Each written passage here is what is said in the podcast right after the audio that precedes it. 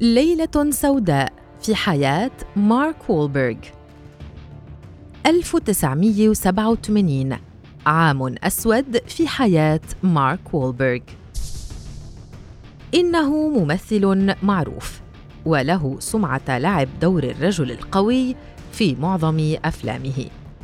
قبل التمثيل وأيامه الأقل شهرة كمغني راب تم تصنيف مارك وولبرغ كمجرم.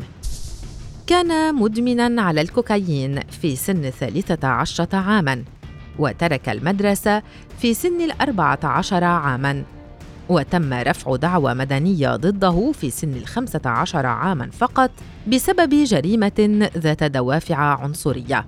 اتهم وولبرغ بمضايقة الطلاب الأمريكيين من أصل إفريقي مرتين منفصلتين من خلال إلقاء الحجارة عليهم والصياح ضد الإهانات العنصرية وأوقع نفسه في مشكلة ما لا يقل عن عشرين مرة مع قسم شرطة بوسطن. لكن الأسوأ حدث عندما كان في السادسة عشرة من عمره. إذ ضرب وولبرغ رجلاً فيتنامياً في منتصف العمر. وطرده في منتصف الشارع.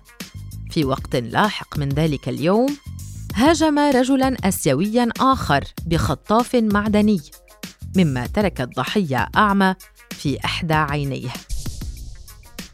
تم اتهام الممثل بمحاولة القتل لكنه أقر فقط بالذنب بالاعتداء وانتهى الأمر بالحكم عليه بالسجن لمدة عامين لكنه قضى 45 يوما فقط.